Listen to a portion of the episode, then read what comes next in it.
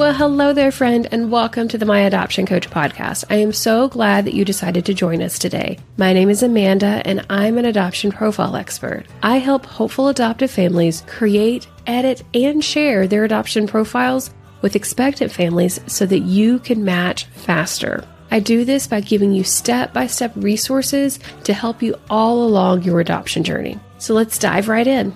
Want to learn how to adopt a baby in 2023? Well, that's exactly what we're going to cover inside this episode. If you haven't already done so, please take just a moment to subscribe or follow the podcast.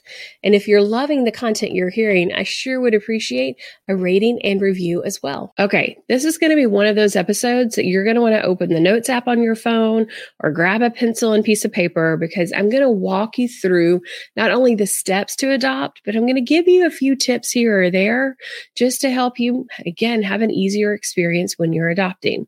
So, the very first step in the process is that you need to research the different types of adoption that exist. There are so many different types of adoption, anything from foster care and international adoption to surrogacy and embryo adoption. And then those more traditional adoption types that people often think about, like adoption agencies, adoption attorneys, adoption consultants, and then even self matching, which can also go by a zillion different names like private adoption, independent adoption, identified adoption. But all of those different routes of adoption each have their own processes and each have a different set of criteria, which would make that the right or the wrong type of adoption for you. So the very first thing you need to do before you do anything else is really understand the differences between those types of adoption and choose which one is really best for you. But before you make that choice, you need to understand the laws in your state. You need to understand what is legal because there are no federal laws that apply to every single part of the adoption, state law really steps in and governs the adoption process in the states. And so it's important that you know that in some states you can self match and some states you can't. Some states you can use what's called an adoption facilitator or maybe even a consultant in some states, you can. So you want to make sure you understand what is legal in your state before you make a choice that that's definitely the right path for you, right? Because obviously you're, you're not going to move across state lines in order to use that method of matching for your adoption. Okay, so the third step is you've got to ultimately determine which method of matching is right for you. Obviously, you can't do that until you understand all of the nuances about each different type of adoption and the laws in your state. But then I have a, a vision casting exercise that helps you really walk through and make the choices between those different types of adoption. So if you need help with that, my friend, head on over to myadoptioncoach.com backslash pathway pathway. And there's a simple, easy tool there that will help you walk through that process and you can determine which one is right for you. So now once you've determined which one is right for you, you're going to move on to the fourth step, which is financially planning for your adoption. Now, I know this is likely the step that keeps everybody up at night, right? We think of like this gigantic number and have no idea how we're going to actually achieve that number. And then sometimes it can even paralyze us into not making our decision on which type of adoption is right for us, or even worse, into actually not moving forward with the adoption process overall. So I want you to hear me say when it comes to financial planning, there are simple ways to really break down that big, scary number into manageable bite sized chunks. But again, you have to do this work in the right order because the last thing you want to do is to say, okay, I'm, I'm ready to move forward with an agency adoption.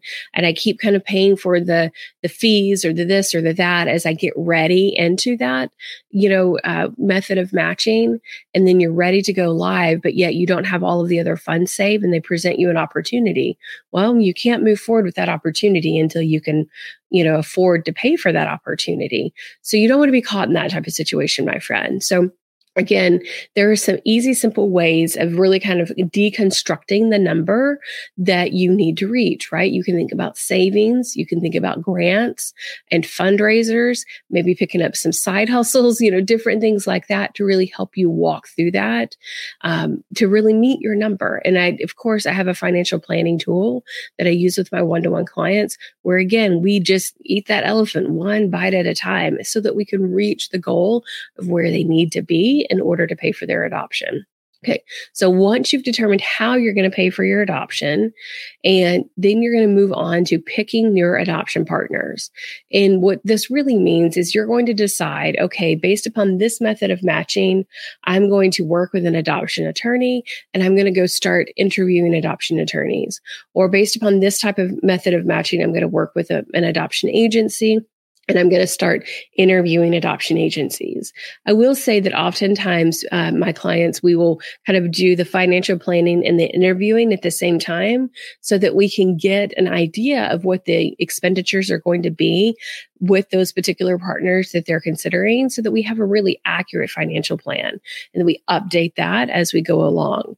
But the other aspect of really ensuring that you're picking the right partner is, is just that is finding someone that you can trust that you feel really comfortable with, that you know is a professional in this space, that has experience in this space, that can help you through whatever it is you need help with, right?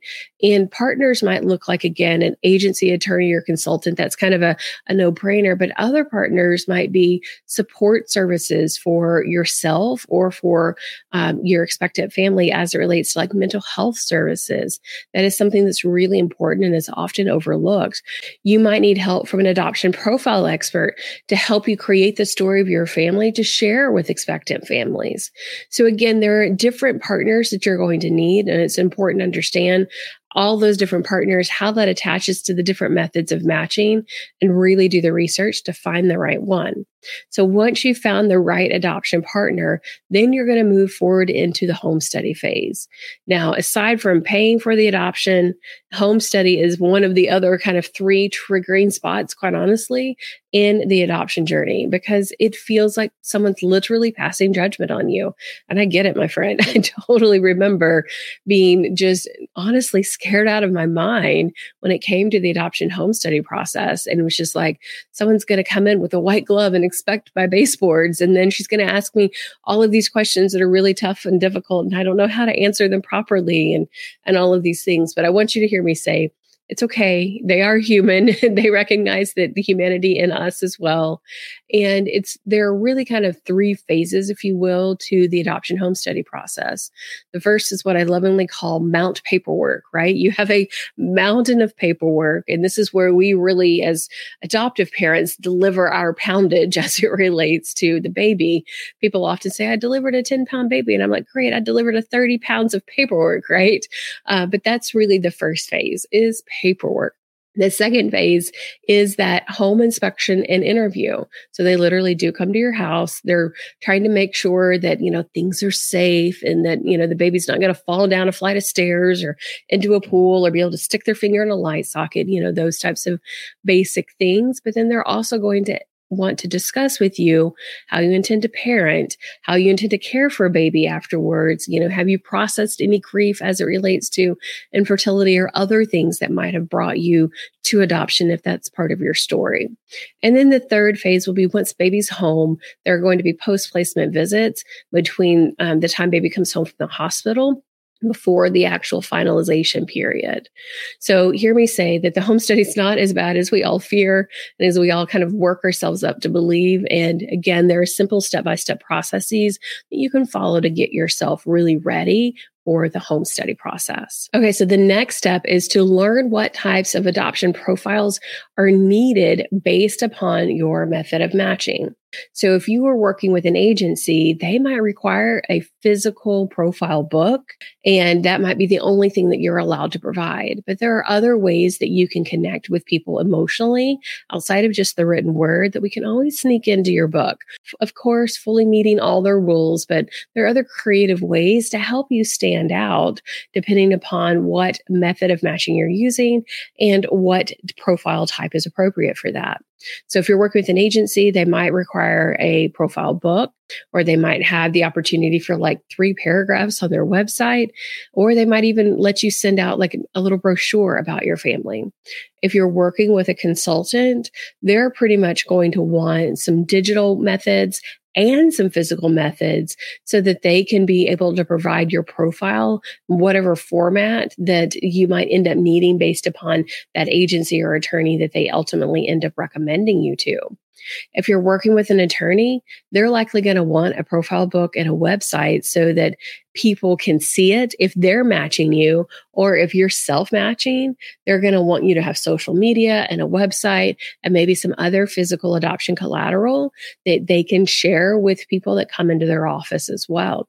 So again, each different type of matching is going to require its own different type of profile. And then once you determine what type of profile you need, you need to move into the creating your profile stage, which is the next step. And you really need to have a deep understanding of how to make an emotional connection with your intended audience, so expectant parents, when they're looking at your profile. Now, you don't want this to be manipulative. You don't want this to be inauthentic. Instead, what you want to do is tell your authentic story of your family in a really clear fashion so that it makes it easier and faster for them to get to know you.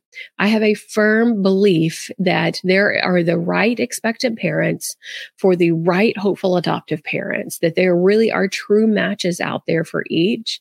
And you want to enable expectant parents to go through profiles quickly so that they can determine whether or not they're interested in learning more about you and whether or not you make that first initial connection.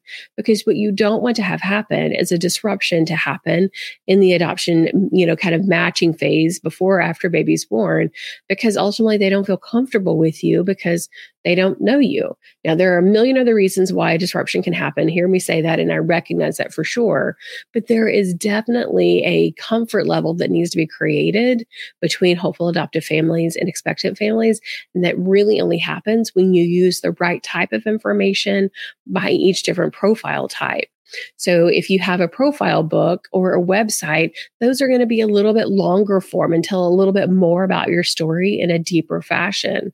And kind of one click back from that, it within your um, social media accounts, you're not going to be able to tell quite as much about yourself and your family through a social media account. One, just because it doesn't organize as easily and cleanly, but two, that's really not the mindset that people are in when they are looking at a social media account. They're looking for the pretty pictures to make the instant connection, a little, you know, bit of copy about you. And then they want to click off to a website so that they have the opportunity to see and learn you a little bit more in an organized fashion.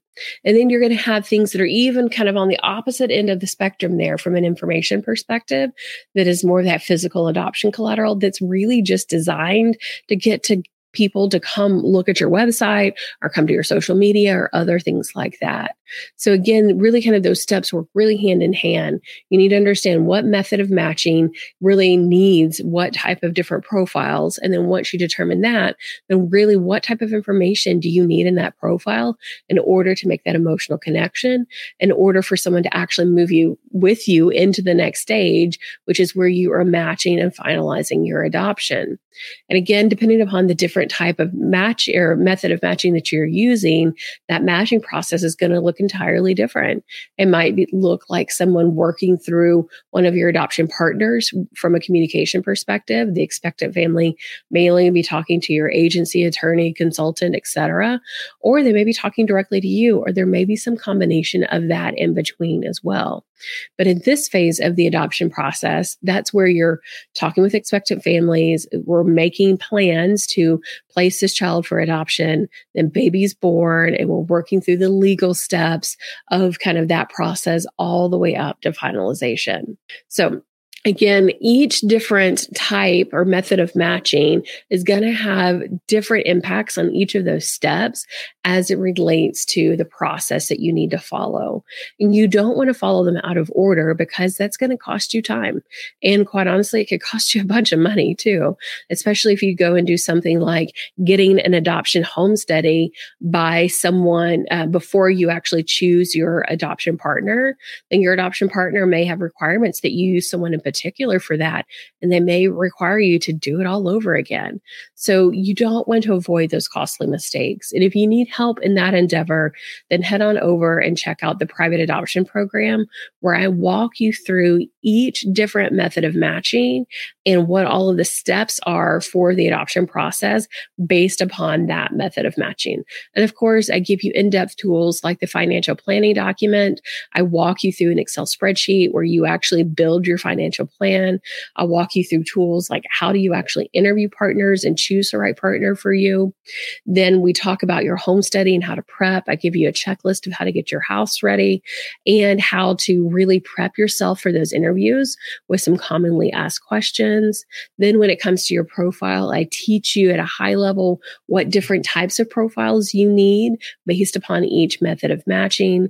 And then I even give you bonus resources like how to prepare for maternity leave. What do you do for baby showers when it comes to adoption and registries and, and all of those types of things as well.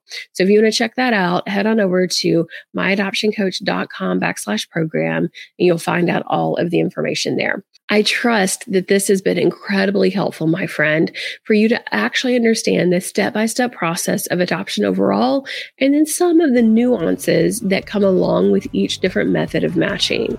Remember, adoption does not have to be overwhelming. I'm here to help you every single step and even sub step along the way to reaching your goal. I'll see you soon, friend.